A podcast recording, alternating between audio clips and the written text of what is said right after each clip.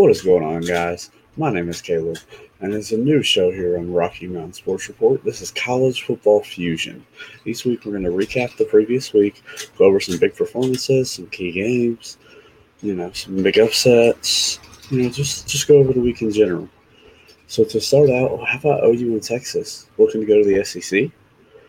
This is not the first time that OU and Texas have looked to go on to the SEC. When the Big 12 realigned the first time, in I believe it was 2012, Texas and Oklahoma looked to recap to go to the Big 12. Excuse me, leave the Big 12 then. But if Texas and Oklahoma leave the Big 12, the Big 12 collapses. No, no question, no question. There's not there's not a good enough team there to. There's not a good enough team there to keep the conference going. Who are you going to lay on? Baylor, Texas Tech, TCU. While these are teams that have been solid in the past, these are not blue blood programs. Now Texas A&M has come out and said they want to be the only the only Texas school so in the SEC, which I understand why you left because when you think of the Big 12, you thought of Texas and not Texas A&M. And Texas A&M has proven that they can stand alone. But realignment is not always beneficial. If it was me and I was Nebraska, I wish I was back in the Big 12. You cannot honestly tell me that Nebraska has benefited from moving to the Big Ten. They are going to be on what feels like their third or fourth coach Frost on the hot seat this year. So that move has not been beneficial. You lost your recruiting pipeline in Texas because you no longer play in Texas every year. And Nebraska was dominant in the Big 12, and they did not have the same results going into the Big 10. Colorado has benefited from their move into the Pac 12. TCU has benefited. If Texas and Oklahoma move, I believe the Big 12 is going to be on an American athletic level conference. But you have to go add Boise State. You have to go add BYU. There are big name mid tier programs to even have a feasible conference. Otherwise, the Pac 12 comes in and they scoop up your Texas teams. Iowa State, Kansas, Kansas State, Big Ten. West Virginia, they can either go back to the American or if they want to stay on a Power Five level, which to me would make more sense, it's the ACC. And I feel like that would cause Notre Dame to join a conference. Now, while Notre Dame had ties to the ACC in basketball, to me, with your rivals, the Big Tw- the Big Ten is what makes sense. Now, do I think that Oklahoma and Texas are going to go to the SEC? No. The SEC doesn't need Oklahoma and Texas like Oklahoma and Texas need the SEC. You have lost relevance staying in the conference. But to me, you're not gaining anything staying in the Big 12. Oklahoma has won the Big 12 five years in a row. Texas hasn't won the Big 12 since the late 2000s. So, and that's playing lesser opponents. You know, that's playing Kansas, Kansas State, Iowa State. Baylor wasn't always good and you still can't seem to win the conference. Maybe Steve Sarkisian can turn around. But as of now, you know, it's it's a mess out there. But I digress. That was that was the big news. The next thing, we're going to recap last year's football season. Now, the four playoff teams last year were Alabama, Clemson, Ohio State, and Notre Dame. So remember, Bama beat Notre Dame 31 14. Najee Harris hurdled that dude, and that was awesome to watch. Then you had uh, Ohio State beat Clemson 49 to 28 for, I believe, what was Trevor Lawrence's like third ever loss in the in the national in the in college. So Trevor Lawrence, shout out to him, first overall pick, and just dominated at Clemson. And then you had Bama beat Ohio State 52 to 24. And Justin Fields got hurt, and Mac Jones showed he was that guy. And Devonta Smith showed that he wanted to play. And Jaylen Waddle came back for the for the playoffs. Alabama's just a machine. There's there's no other way around it. So for this upcoming season, I, my top five is going to be Bama, Clemson, Oklahoma, Georgia, Iowa State. Now for Bama and Clemson, they have a new quarterback. Um, it's going to be Bryce Young and DJ Uiagalelei, respectively. DJ Uiagalelei played a few games last year. He played. He led an 18 point comeback when Trevor Lawrence got hurt. He played in the Notre Dame game last year when they went when they beat Notre Dame in the regular season. Excuse me. Yeah, when they played Notre Dame last year in the regular season. And then um, Bryce Young played some garbage time last year. So he'll have some meaningful reps this year, which I think is going to be beneficial. He was the number one quarterback recruit coming out in last year's class. When I was scrolling through the other day, I think I seen something. He was the third or fourth highest rated quarterback ever to come out of, of high school. That's how good this guy is. Now, while you lost Najee Harris, you lost Jaylen Waddle, you lost Devonta Smith. Alabama just puts guys out. No question. Alabama puts guys out. So, and that defense is always good. You know, that, that's what Nick Saban does. He he's defense. He's been knocked recently for early in his tenure, not putting out NFL quarterbacks.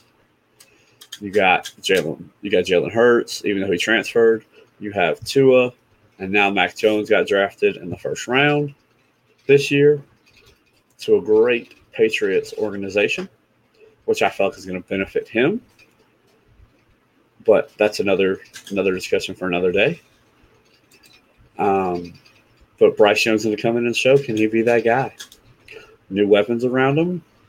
That's what Alabama does. Wash, rinse, repeat. Never fails. For uh, Oklahoma, Georgia, and Iowa State, they all have returning quarterbacks. And the more we talk, the more we realize I'm big on returning quarterbacks, experienced quarterbacks. I've watched no name teams beat teams because they have an experienced quarterback. I watched Appalachian State beat Michigan with Armani Edwards as as I believe he was a sophomore that year. But I'm big on returning quarterbacks. You got Spencer Rattler, who's a sophomore at Oklahoma. You've got JT Daniels, who is a, I believe he's a redshirt junior because he tore his ACL at UCL at USC and then transferred to Georgia. So I believe he's a redshirt junior. And then you have Iowa State, who's got Brock Purdy, who this will believe his third year. Um, I believe this is his third year. So and to answer your question, the dynasty crumbles whenever Nick Saban is done. Because if you believe what he says or not, I don't know if Clemson is ever going to allow Alabama to buy out Dabo. And that is the only one that I feel like is on that level to keep the dynasty going. Um, my top quarterback this year is probably going to be Sam Howell out of USC, and we'll get to that in a little bit on the Heisman predictions. Stay tuned. You have a couple. You have a big week one matchup with Georgia and Clemson. Um, it's not a home game for Clemson, but it is because it's in Charlotte. So while it's not in South Carolina, it's in North Carolina, so it might as well be a home game. You have DJ Uiagalelei, who's starting week one for them. Hopefully, Justin Ross is healthy for them to um, for them to play. Um, for them to play this year. He was a big a big um, a big piece for them last year. So we shall see um, how he does. And they also are um, they also are returning, excuse me, replacing Travis Etienne, who basically was a top was a first round pick. He got drafted with a 33rd overall pick, first pick in the second round. This is the second straight year that a Clemson player has been picked with the 33rd pick. The Bengals did it last year with the receiver. What is his name?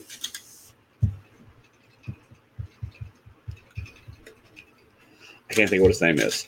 But so they are going to re- replace a lot on offense this year, a lot of experience. So we'll see what Clemson can do with that. Um, we also have basically the top five is going to battle it out all year because you're probably going to have Bama and Georgia in the SEC championship game, and Ohio, uh, Oklahoma and Iowa State are going to play twice. It's just it is what it is. They're either going to play in the regular season, and those are my two picks to play in the uh, Big 12 championship game. So you are going to have great games with these top teams all year. With Bama, you know, they're going to play LSU, who's looking to rebound. They're going to play Tennessee, who, well, I'm not big on Tennessee, you know, it's always is slowly, slowly looking better. Clemson, you know, you got you're going to play. You got North Carolina in the championship game. NC State was competitive last year, so you've got some games that could could give them some problems. Oklahoma, you still play Texas. You still play, you know, you played Iowa State.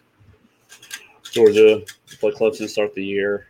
You got Florida, and then you're probably going to hit Bama in, the championship game. So, and then Iowa State, you still play Oklahoma. You still have to play. Have to play Texas. Iowa State also has Iowa like the second game of the year for the rivalry game for the Cy-Hawk Trophy. So it's gonna be it's gonna be a great year for these top teams. Remember last year, Devonta Smith won the Heisman. I believe he got drafted ninth overall to Philadelphia. I'm not sure on the exact place for that, but he got drafted to Philadelphia last year. The only guy that's returning from the Heisman ballot last year is Breece Hall, the running back out of Iowa State. Um, he is a great running back. He is going to help that offense even more with Brock Purdy. On the back of him, Iowa State is going to win the Big 12. Spoiler alert. I was going to save that, but spoiler alert. Iowa State has shown that they have Oklahoma's number. They have a great defense. Matt Campbell is a hell of a coach. Um, as much as I think he would make a great NFL coach, he is building something at Iowa State. He is building something at Iowa State and I'm not sure the exact number on the buyout, but I know that every I know that I believe when Arkansas was looking for a head coach, they reached out to Iowa State. And there were some bigger name jobs that he did not want to even interview for. Um, why don't y'all get the quarterback figured out first, and then we'll worry about the coach. Much love, though. Much love. Um. So, and my top five for the Heisman this year are going to be Sam Howell, the quarterback from North Carolina. You got Spencer Rattler, who's the quarterback for OU. DJ Uiagalelei, who might just have the best name because it's just fun to say. Clemson, JT Daniels, Georgia, and then Kedon Slovis from USC, who proved last year, who proved last year that he can sling the rock. I watched their first couple of games last year where he led them to um, last second wins. So if USC can ever, and it's not like USC hasn't had solid, solid quarterbacks. I mean, think about who's you know Sam Darnold has come out of that recently. Um, you know Carson Palmer came from there. Matt Leinart came from there. USC since Pete Carroll left has never been able to figure it all the way out. But this might be the year because Washington Washington, while they have a great defense, doesn't have an offense. Oregon starting a new quarterback. Stanford is slowly declining. And your biggest threat in the South might be, I don't know, Arizona State with Jayden Daniels. And while I like that, I do like Jayden Daniels. Um, I'm just not sure if Arizona State's is there yet under Herm Edwards. I'm just not sure if they're there yet. Let's see. If you look at Arizona State last year, I think. See schedule. I, they have to figure out the running game. I believe they are too dependent on Jayden Daniels.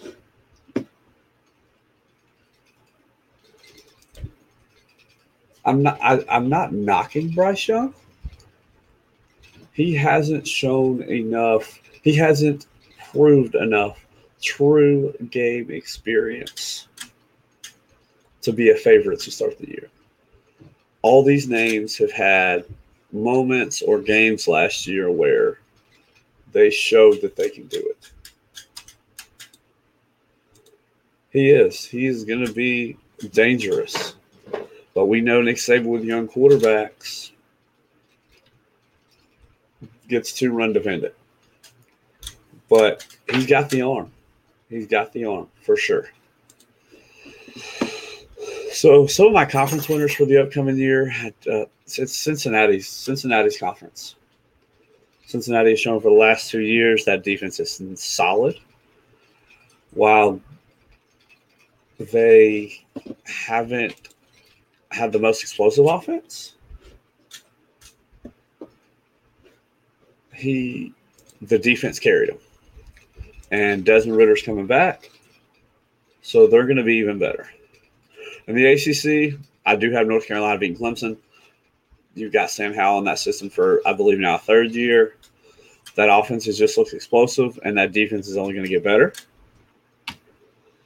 Um, and the Big 12, I already told you guys this Iowa State over Oklahoma. The defense, the quarterback, defense, offense wins games, defense wins championships. Plain and simple. In the Big Ten, I went back and forth. Um, I got the West winner being Iowa. That wasn't what I went back and forth on. I went back and forth on either Ohio State or Indiana. Because while I do think Indiana can beat Ohio State, Ohio State doesn't face a solid team because Michigan is Michigan. They're not gonna. They're not going to compete. They've shown that they can't. I don't know how much longer you give Harbaugh. Again, different time for different story. I picked Ohio State because two losses, even if Ohio State's lose to Indiana, Indiana also plays Iowa at Iowa earlier in the year. So with one loss, you have to you have to be for the rest of the year, and I'm not sure if Indiana can do it. Michael Penix is coming off a torn ACL, so I'm not sure how explosive he's going to be earlier in the year. So we'll watch out for Indiana, but right now my pick is Ohio State, even if they don't have a quarterback right now. They've got about two or three quarterbacks are competing, but nothing has come out for sure one way or the other. And Conference USA, shout out to UAB. I got UAB defeating Marshall. UAB is what six years off their self-imposed death penalty. They've come back. They've built that program. They've won back-to-back Conference USA titles, and and they opened their new stadium this year. They opened their new stadium this year. So let's see, you know, how Conference USA turns out. You know, once Lane Kiffin left, UAB, you know, has now run that conference. But let's see, let's see if anybody can challenge UAB this year. In the MAC, I have uh, Toledo over Kent State. Um, I feel like Eli Peters at Toledo can lead them to a conference championship. Conference championship. It would have been Buffalo, but they lost Jaret Patterson, who rushed for I don't know 150,000 yards last year in the MAC. Which, while it's the MAC, that's still impressive. You know, you know, you can you always say you you can only beat who's on your schedule, and you know, this there are some lesser teams in the MAC this year. So we've got Toledo over Kent State. In the Mountain West, San Jose State was a nice a nice uh, story last year. Well, Boise State and San Jose State both went undefeated last year. Those teams didn't play each other. But this year, I have Boise State beating San Jose State in a traditional Mountain West championship game. In the Pac 12, I have USC over Washington. Um, again, Kedon Slovis, Washington, and the inability of Washington's offense. I believe their quarterback this year is a true sophomore and that offense just wasn't very explosive. So I have USC over Washington. The SEC, until you beat them, it's got to be Bama. And even though I'm a Georgia fan, ripping the hat, until you beat them, you know. But if, if you're going to beat them, I believe this is going to be the year because they're going to have new weapons, a new quarterback. But I've done it before, and I can't, I can't, can't keep doing it. I'm going to go Bama over Georgia. And in the Sun Belt, you got Coastal Carolina beating Louisiana Lafayette. Grayson McCall returns. That was a Cinderella Cinderella team last year. And then you got Louisiana Lafayette, who always seems to have 10 win seasons. They beat Iowa State on the road last year, which was a solid win for them with a ground and pound. Levi, I can't think what his last name is, the quarterback over there for another year. So while that's going to be a solid team, you just I just feel like Coastal Carolina is going to be a little better. So for the playoffs, I have Clemson and Georgia both missing the playoffs. And that's because I think they're going to lose in their conference championship games. So that's going to be so then that's going to open the door for Bama to be number one, North Carolina number two, Iowa State three, and then Ohio State four. Now, if is there do I see two ACC teams getting in? I can see two ACC teams or two SEC teams getting in, both because if Clemson or Georgia loses, wins the week one game, and loses in the conference championship game, you know, what's what's you know is your is your win versus Clemson going to look better, or your win versus Georgia going to look better to outweigh your loss versus North Carolina or Bama? Now, if now if you know North Carolina or Georgia doesn't have the year that we think they're going to have, and they're nine and three going to the conference championship game, and they went. No, they're not going to make the playoffs. Doesn't matter if you know you beat Clemson or Georgia beat Clemson at the beginning of the season. But if these teams are what they're supposed to be, I can see two ACC and two SEC teams in the playoffs. Now for the American, which is going to be overall improved. Um, this is low key one of my favorite teams to watch. Excuse me, my favorite conferences to watch. I remember so many, so fondly about the old Big East.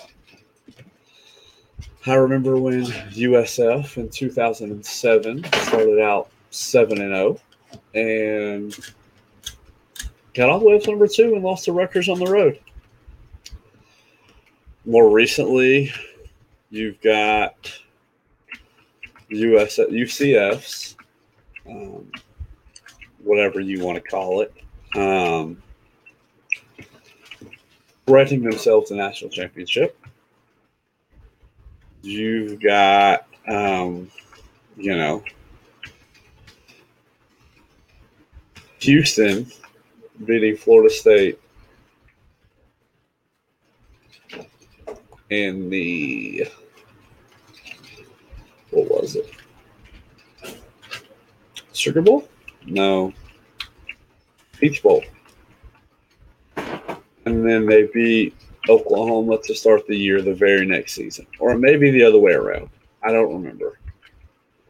But I know they beat either let me think about that. They beat I want to say was they beat Florida State in the bowl game and they beat Oklahoma to start the season the following year. And then you have ECU, who in the late 2000s beat a Virginia Tech and a West Virginia team that were ranked in back to back games to start the season. Temple's had some good years under Matt Rhule, who's now in Carolina, who led them to some solid solid years early in the American Conference's history. So there are some teams that have had some solid solid years recently. They're looking to rebound. But until anybody can show me they can be competitive with Cincinnati, you're it's just good luck. Because nobody's going to throw in Cincinnati. They've shown the last two years that they're how dominant they are. They faced a very lackluster Georgia team last year in the bowl game. And if it wasn't for a late a last second field goal last year, Cincinnati finishes the season undefeated. And all we're talking about all off season is well, Cincinnati beat Georgia, so Cincinnati should have made the playoffs. Now, if that Georgia team, you know, is playing the way Georgia played through some extent last year, the whole game. Is that game even close? Probably not. But if we take a look at Cincinnati's schedule last year, they, and I'll get it, it's a COVID year. Your best win last year is Tulsa. You know, and I get it. Not a lot of teams are playing conference yet, but when you don't play by the non-conference, you don't, you haven't, you don't get to prove yourself. But this year, this year is going to be their year to prove if they belong or not. Some of the key starters returning. You've got Desmond Ridder, the quarterback who threw for right at 2,300 yards with 19 touchdowns and six interceptions. You have the tight end Josh Whyle, who was a key pass catcher, who had uh, six touchdowns last year. And Desmond spreads the ball around. He has eight receivers that um, average more than 10 yards a catch. And then they have a linebacker on defense, Jarrell White, who had 77 tackles, three sacks, two interceptions, a forced fumble, and a touchdown last year. And that defense is only going to get help because they have incoming transfer Devin White, a linebacker from uh, Michigan State, who I believe was a three-star recruit. So that defense is only going to improve. They have uh, the top rated recruiting class in the conference. Go figure. And they're about middle of the pack in the NCAA at uh, 44th. Some of their big games this year, they have a couple of game, key games early. You're at Indiana um, on September 18th and at Notre Dame October 2nd. I'm not convinced that Notre Dame is going to be a ranked team by then, but Indiana will be. Indiana will be. And if you can win those two games, it's, they I think they have a chance. Those are, those are your games to prove yourself, Cincinnati. And conference, your two games, you go. You have a UCF and Tulsa, one at the one in the middle of the middle of um, October, and one at the at the beginning of November. Of those four games, I, I don't know how you go on the road and beat Indiana. with Michael Penix. They gave Ohio State all they wanted last year, and Ohio State didn't want it. Ohio State should have lost that game last year. Um, so I do have uh, Cincinnati going eleven and one, with that one loss being to Indiana, and uh, going undefeated in the conference. Um, then we got Tulsa. Tulsa had a surprising year last year. They went 6 0 in the conference. Didn't play Cincinnati. They went six and three overall. They lost to Mississippi State in the Armed Forces Bowl. They have a three-headed running back, three backfield, and Corey Taylor, Deneric Prince, and uh, T.K. Wilkerson. Uh, Corey Taylor had 516 yards. Deneric Prince had 470, and T.K. Wilkerson had 317. All of them had four TDs apiece. And you had Josh Johnson on the outside who who uh, who caught six touchdowns for him. They have a they have a transfer coming in from Oklahoma State who's a guard will help solid up, solidify that offensive line. Their recruiting is uh was down this year. They have the worst class in the conference, so that's not much to call about.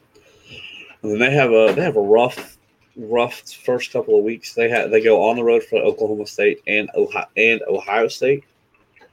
So just don't get blown out by both of them. Be competitive. Then you have Memphis at the beginning of October, and then you have Cincinnati at the beginning of November. Excuse me. Um, and I do just just feel like, you know, between Oklahoma State, Ohio State, and Cincinnati, you know, you got you got a rough a rough draw this year. So I do have them going nine and one this not excuse me nine and three and seven and one in the conference. Um, Memphis beat Florida Atlantic in the Montgomery Bowl. Brady White, who is I believe a sixth year senior, through to transfer and injuries, threw for about 3,300 yards last 3,400 yards last year with 31 touchdowns and 10 interceptions. You have a, a duo on the outside that's solid with Calvin Austin, who had 63 receptions, uh, just about 10,053 uh, yards. He averaged almost 17 yards a catch and 11 touchdowns. His yards and his touchdowns were top eight nationally. Then you have Tahj Washington, who had 43 grabs, 743 yards. He averaged 17 yards a catch and six six touchdowns. Got a defensive back who uh, had 81 tackles for a defensive back is pretty good. And you had, he had three INTs, two forced fumbles, and one fumble recovery. They they have the second rated recruiting class. I remember when Memphis was an absolute dumpster fire. Um, and then Justin Fuente came in and turned that program around. So, and since then they've they've changed coaches and, and it hasn't changed. They they still are competitive at a high level. And there are some years recently where they've been the best team in the state of Tennessee. Sorry, Tennessee fans. I hate to break it to you. Let's not act like you didn't know that. Um, they got Mississippi State. They got Mississippi State early at home, and then they also go on the road in October to Tulsa and UCF at the Bounce House. Which, if that's not your favorite college football stadium, then you know what do you do with your life? Because who doesn't want to go to the Bounce House? Overall, I have them going to ten and two. I do think they can get I do think they can beat Mississippi State with a returning quarterback in Mike Leach's second year. But on the road is always tough. Would it surprise me if they beat Tulsa? No. Would it surprise me if they win 11 and 1? No. But, you know, winning on the road is hard. With a six year quarterback, it makes it a little easier. So all I have there. And um, if Memphis doesn't have the best uniforms, then I don't know what you're doing. Um, UCF. Speaking of UCF, they lost to to BYU and Zach Wilson. Yeah, that Zach Wilson, and the Boca Raton Bowl. They also Josh Heupel left to take the the head coaching job at Tennessee, and the hired Gus Malzahn. And while I think that might be the best hire of the whole offseason, this is only going to scare everyone because they already go at warp speed. And does anyone, do y'all remember Chip Kelly and how fast his Oregon teams went? That's what Gus Malzahn likes to do. And if you look at Gus Malzahn's resume, while yes, it was Cam Newton, Gus Malzahn was the offensive coordinator at Auburn in 2010. He left, he took the Arkansas State job, and Auburn absolutely fell into a dumpster the next two years. Gus Malzahn came in in 2013 to Auburn, coming off a winless SEC season where they went, they were winless in the SEC.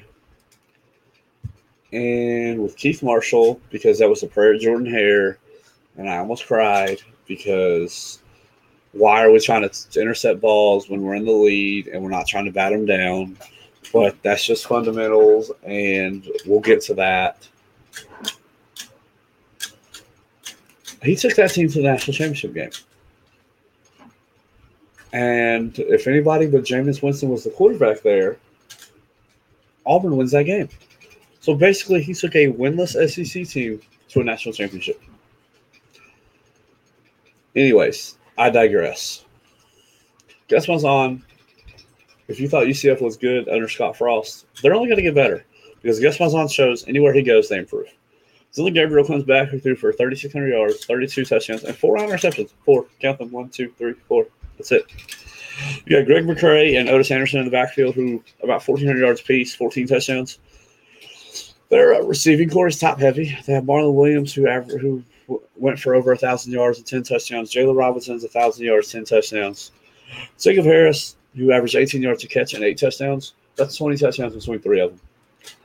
I believe there were six or seven other receivers, maybe eight, um, who recorded a catch last year.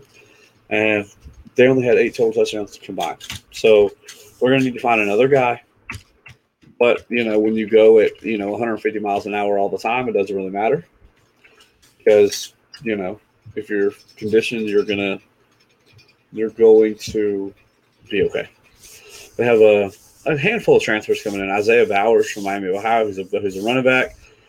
We have defensive back Jarvis Ware from Mizzou. We got Jordan Johnson, who's a four-star recruit in the most recent recruiting cycle the receiver who transferred from Notre Dame, Ricky Barber, defensive line from Western Kentucky, Mark Anthony Richards, who tra- who followed Gus Malzahn from um, Auburn, who's a running back, and we have Brandon Johnson from Tennessee, receiver. They have the fourth rate recruiting class in the conference. Probably my favorite non-conference game this year. I work in a sports bar, and I will let everybody know the day that I come in. When this game comes on, I will be no help to anybody. Boise State comes into the bounce house on September 2nd. It's a Thursday night game. I believe it's at like 7 or 8 o'clock. Watch, tune in. Because you had Boise State and TCU, who were the Cinderellas in the late 2000s, early 2010s. And then Boise State fell off, and instead of winning 12 games, was winning nine and then it became UCF. So this is going to be one of my favorite non-conference games this year. Probably my favorite, even Georgia Clemson. I like watching the the lesser conference top teams play. They go to Louisville. While Louisville's had a down couple of years, it's still Louisville. It's still a road game. Might not always be easy. And they go to Cincinnati in the middle of the month. I would pick them to win that game if the game wasn't in Cincinnati and Cincinnati's defense wasn't just absolutely nasty. Cincinnati's game, Cincinnati's defense is, is just nasty. Overall, I do have them going 11 and one with their one loss being to um, to Cincinnati. Now, again, would have surprised me if a Gus Malzahn led team. He beat Auburn three. Excuse me. He beat Alabama three times at Auburn. You had the kick six. You had the missed field goal his last year there. And they beat him one other time. And I think he beat them once in Tuscaloosa. So it's not like he only beat them when when they came into Jordan Hare. Next, we got uh, SMU who sadly had their bowl game canceled because COVID. Um, but they're going to have a new quarterback this year. Shane Buechele is now in Kansas City with the Chiefs. This guy who had a big arm. Um, some of their key guys, you had uh, Ulysses Bentley, who who run for who rushed for just under thousand yards and eleven touchdowns. We had a, a, a, trio of receivers with five touchdowns apiece: Rashee Rice, the tight end Kylen Granson, and Reggie Reggie Robinson. Reggie Robinson averaged, averaged 21 and a half yards a catch. Big play guy, found him. On defense, you had linebacker Delano Robinson, who had 77 tackles and three sacks. They have a key transfer Jahari Rogers from Florida. Um, they have the third ranked recruiting class in the conference. SMU is a team that under Sonny Dykes has also improved. You know, getting Shane Buechele was big for them. It only helped speed up their ascendance.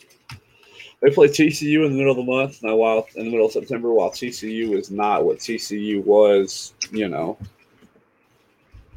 five years ago. It's a winnable game in Fort Worth. Uh, SMU schedule is very backloaded. So, would it surprise me if they went into November eight and one or nine and zero? Oh? No. But here, here is their November schedule at Memphis. They go at Memphis. UCF comes in at Cincinnati, and Tulsa comes in. So you cannot tell me that their their schedule's not backloaded. Now the winnable game here, I think, is I think they're I think the winnable game here is Tulsa at home to end the season. I have them going eight and four, and you know you can keep it competitive with these other teams, but you just you got a backloaded schedule this year. It happens. It happens. You know, be grateful you didn't get. You know, be grateful you didn't get. Let me pull this up one more time. Who do I have? Who am I thinking of? Yeah, be grateful you didn't get um, Tulsa schedule where you got Oklahoma and Ohio State as your non-conference teams. Your non-conference schedule is not that bad. Next up, we have uh, Houston, who lost to Hawaii in the New Mexico Bowl, and they brought in uh, new head coach Dan Holgorsen, who was at West Virginia last year.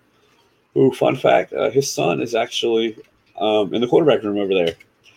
I believe under Art Briles that he was the offensive he was the offensive coordinator there when they had Case Keenum.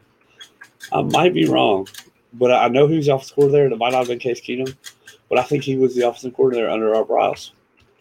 Uh, Clayton Tune is their quarterback returning this year. He threw for a little over 2,000 yards and 15 touchdowns and 10 interceptions. They played eight games last year, and he got sacked 17 times. You have to get that offensive line fixed, plain and simple.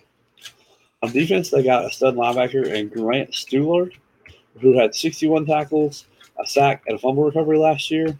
They had a handful of transfers. They had uh, Justin Beadle, who's an edge rusher from Virginia Tech, Cody Russey, who is a center from Louisiana Tech, they have a four-star transfer from UCLA receiver Jalen Irwin. Uh, they got a couple guys from Texas Tech, a corner and a receiver, Alex Hogan and Keyshawn Carter. And they had the seventh ranked recruiting class in the American. Now for them, you're just trying to win games. You won three of them last year. Navy comes in the end of September. You go to Tulane. You have you go ECU the end of the month, and then you have Temple at the beginning of November. Excuse me, the middle of November. You're just looking for wins. You're just looking for wins. Navy's coming off a bad year. Tulane was six and six. ECU's coming off a bad year. Temple has a one. Temple had a one win year, one win season last year. Four and eight, I think, is good for them. I think you're going to get. I think you're going to be ECU, and I think you're going to be Temple. Dana Holgorsen, while it took him getting Will Grier, Dana Holgorsen proved he can coach. You find the quarterback, you're going to be okay. You had Navy, who seems to have one of these years every every couple of years, to where um, every couple of years they just have a down year. You know, they run the triple option, so they're going to be hard to to defend anyways. And then you just add in, you know, they lost Keenan. This was their first year without Keenan uh, Robinson. Is his name? Keenan Robinson. Does that sound right? The quarterback from Navy. I think that was his name. Is Keenan Robinson. So, and then they don't.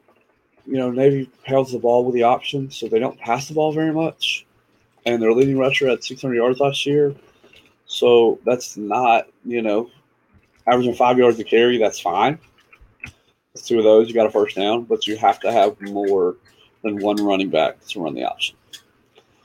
He had eight touchdowns last year. That was Nelson Smith. You had a linebacker, Diego Fagot, who had 72 tackles, three sacks, forced fumble, and a forced, uh, forced, a fumble recovery. Kelvin Brennan, who had 68 tackles and five pass breakups they have their recruiting classes are never impressive because because they're the Naval Academy, and I respect all servicemen. My father was in the Navy. It's hard to recruit in Navy. So, what Navy does on the football field is great to see every year when they're competitive. Some of their key games on uh, September 11th they're going to have Air Force comes in. I would love, and I'm sure they will. I would love to see them do a big commemorative pregame. What's the word I'm looking for? A big commemorative pregame ceremony. That's what I'm looking for. Ceremony. Because this to be the 20 year anniversary of 9 11. So I expect to see something, some kind of commemorative for that. Then at the end of the year, you ECU comes in. You go to Temple and Army, and with that option, you're always going to get somebody. So while I think you're going to you can be ECU and I think you can be Temple, I still got to go four and eight, which is better than what you were last year. So with that option, you're going to you know you can go six and six it's Navy. I don't ever expect them to win 10 games. That's why when they do, it's such a great story. We got Tulane, who ended the season really well, even though they lost in the in the to Nevada in the in the, in the famous Idaho Potato Bowl last year. They have a uh, they have a plethora of offensive weapons. You got quarterback Michael Pratt, who was a true freshman last year, who threw for 1,800 yards, 20 touchdowns, and eight interceptions. He it eight more on the ground. You have Stephon Huderson, who who uh, had rushed for 773 yards last year and four touchdowns. Cameron Carroll, who's a big power back, who rushed for 741 yards last year, but he had 12 touchdowns. You had a duo on the outside, Deuce Watts and Jha'Quan Jackson. Deuce Watts had uh, 16 yards to catch and six touchdowns. And you had uh, Jha'Quan Jackson who had 31 receptions and eight touchdowns. When 25% of your passes, when 25% of your catches are going for touchdowns, you're doing something right you had a duo on a duo, a linebacking duo that had almost 200 tackles. You had Dorian Williams who had 97 with four and a half sacks, and you had Nick Anderson who had 88 with three and a half sacks. You got a couple of transfers here with uh, Darian Rakestraw from Colorado, corner Lance Robinson, corner from Kansas State, and then Tyler Lamb, the tight end from Louisiana Monroe. They had a middle of the a middle of the pack recruiting class last year in the conference. They're gonna be they're gonna have six. They're gonna be they six ranked class out of eleven, so just right there in the middle. They also didn't get a favorable non-conference schedule. You have Oklahoma, who comes into Tulane to start the season. You have uh, Mississippi State. Excuse me, Mississippi. I apologize. Ole Miss. I won't do that again. Then you go to Ole Miss, and then you got UAB at home. Not very favorable there. You got Tulsa coming in the beginning of March, the beginning of November, and then you end the season at Memphis. Again, coming off six and six season, you might get them down there at four and eight, but you didn't you didn't do any favors winning the non-conference schedule. Could you beat UAB? Yeah. Are you are, are you beating Oklahoma? No. Are you beating the lane train? Are you beating you beating Ole Miss? No. So, so solid improvements. Let's just look for you know still they're still building. I think Tulane's in their new stadium for like their third year. Come on now. Well, then you got probably one of my favorite all black uniforms in East Carolina, who I talked about this story earlier. I remember when they were Cinderella and they beat Virginia Tech and West Virginia in back to back weeks. I believe Virginia Tech was on the road, West Virginia was in was at home. They have a returning quarterback, Holton Ahlers, who ran for rushed for nine for excuse me, who threw for 1,900 yards and 18 touchdowns. Rahjai Harris, who rushed for four touchdowns and 624 yards. Blake Proehl, who had 577 yards and four touchdowns. Tyler Snead, 524 and five touchdowns. You got CJ Johnson, who, had, who averaged 21 yards a catch on six touchdowns.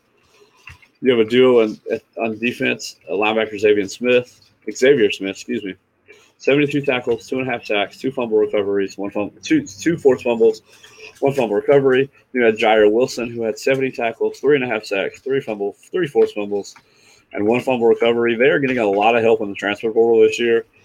They got uh, Tyree Saunders from Virginia Tech receiver, edge rusher Josiah Robinson from Michigan, Michigan State, Devon King from Marshall safety, Ray Rose, four star at a receiver from uh, North Carolina, Rob Vanderland, an offensive lineman, offensive tackle from Oregon State. Sorry, Patterson, receiver from Marshall. Temple, tight end Aaron Germon. Linebacker Aaron Jones. Ryan Jones from Oklahoma. Linebacker, favorite name, Winstar Allen from Richmond. And then a safety, DJ Ford from UNC. When you win three three games and you don't have the worst recruiting class in the conference, I, that's a, that's a win. It's a win. They have the eighth overall recruiting class. So teams did worse App State to start the season, which if Michigan showed us anything, I don't want to play App State to start the season. Tulane comes in the beginning of the month. You uh, you got Houston coming in. Excuse me. Tulane comes in the beginning of October. You go to Houston in the middle of the month, and you go and then you go to Memphis at the towards the end of the year. I believe they're gonna. I think you're gonna go four and eight. Again, you won three three games last year, so solid. You know, another step up. Another step up. Then for one of our five, you got Temple. Temple, who had a down year last year, again, got a lot of help in the transfer portal. You know, you got Jada Blue, who's the only key guy who five coming back, who has 371 yards and five touchdowns. They need offense. And they have some coming. Some in some insurance, I got Jaquarion Mahone from Kentucky, defensive lineman, Cam Ruiz from Northwestern corner, uh, we got two rated defensive linemen from North Carolina. Zach Gill, defensive lineman from North Carolina. Here's and then edge rusher Will Rogers the second, the third, excuse me, from Washington State. Here's where the offense comes in. Ahmad Robinson, receiver, Purdue. Iverson Clement, running back, Florida. D'Wan Mathis, quarterback from Georgia. This guy was a four-star recruit. He came in, showed showed potential, lost the job, and wanted to go home, which I'm okay with everybody's knocking transfers. You, that's just where we are now. Everybody wants to play. Everybody wants to play. So go play. But we've got to get the transfer thing figured out to where it's not as, or it doesn't take near as long. You know, they just approved the NIL rule, and I think, and they're now approving the transfer rule just let these guys play. Nobody's bothered by it. Nobody. Nobody's bothered by that. If it if it bothers you to watch college football and think, oh, these players don't need to be paid, what do you watch? Why do they why do you watch the NFL? They get paid. All you know, it's a better quality of living for these players. I digress. Some key games for, for Temple again, they're just looking for some wins you know, you go to Akron the beginning of September, then you, you go to UCF, and then you go to T, you go to ECU in November, and then Navy. Yeah, Navy's always hard to beat, but I do think you're going to go three and nine, and you're going to slowly make improvements. If D'Wan Mathis gets approved to play, and he's going to, you know, he, you won one game last year. You really can't do any worse than what you did last year. And I chalk up a lot of this to COVID years. So playing football in a COVID time was hard. You didn't get to practice the same. some of these teams didn't even know they were playing games because of the conference. So while I'm sitting here and talk about these teams from last year, I'm going to learn more about these teams this year because of playing in what is more going to be more of a normal season. Last up for the Americans, you have USF, who I talked about before as one of my favorite teams because I remember them under Matt Grothe with Jim Leavitt, and then they went on the road and lost to Rutgers, and they started the season like seven and zero, and they finished like ten and two. So no bowl game for them last year. They have Jordan McCloud returning, who run who threw for 1,300 yards and nine touchdowns and two interceptions. Defensive back Chris Townsend had three picks last year. And linebacker Antonio Greer had three sacks. Again, this is another team that got a lot of help from the transfer portal. So Marcus Sim, Simpson from corner from ECU, Jaren Mangham, running back Colorado, Yusef Terry, wide receiver Baylor, DeMarcus Gregory, receiver uh, Ole Miss, Matthew Hill, receiver Auburn, Will Jones, corner Kansas State, edge rusher Jamari Stewart, Mississippi State, Christian Williams, Miami corner. Now here's where here's where they're going to make the most strides. They had the fifth ranked class in the conference. This is Jeff Scott. Jeff Scott works under Dabo Swinney at Clemson as his offensive coordinator. When with Deshaun Watson, they're winning national championships, they're winning games. While Charlie Strong has now set two programs back between Texas and South Florida, he did at least um, get you some defensive guys there. And while I'm not going to say that defense is solid, that that's a good defense. Like, solid. That's a good defense. They were in a lot of games last year, and this is now Jeff Scott's third year. So let's see what he can do. Some games for them are going to be ECU comes in. Excuse me, you go on the road to ECU and then you end the season. Tulane comes in, and then the war on I four, which to me is completely unwinnable. I would take the uh, whatever the points are for the. I would take them. I have uh, I have them go finishing two and ten. While a lot of these teams for the American have made strides for this year, the bottom four, the bottom three teams between ECU, Temple, and USF are not going to be are not going to balance out the top heaviness of this of this conference between Cincinnati, Tulsa, if that's repetitive, if they can repeat what they did last year, and UCF Cincinnati and UCF, I will guarantee in the season rank next year. And the group of six, the group of five New Year's Six bowl game will go to Cincinnati. You cannot tell me that it will not. And with that, Thank you guys. I will be back. I will I think we're going to do this every Thursday, same time, same place. I'm so excited to start this. Let me know if you have any questions. Um, I'll be posting some. I'll be posting some some questions on the Facebook page for you guys to get back to me. For you guys to get with me. Um, feel free to message me if there's something that you think I need to point out. If I missed anything, feel free to correct me. I'm always I'm always here to learn. Um, I can see you guys' questions, so feel free to to ask me different things. I am a very broad college football guy, so I start watching football at noon, and I stop watching football at 2 a.m. when the Pac-12 games in, and I watch most of everything. In, I work at a sports bar. I have 36 TVs around me all the time. There won't be anything that happens that I probably don't see. Uh, I'm going to try to get some guys on this, whether it be somebody else to talk football with me, if I can get a coach, if I can get a player. I've got big plans for this. I am so committed to this. I go to work, I come home, I work on this. I go to work, I come home, I work on this. I'm always in contact with anybody that I can to improve my knowledge of the game.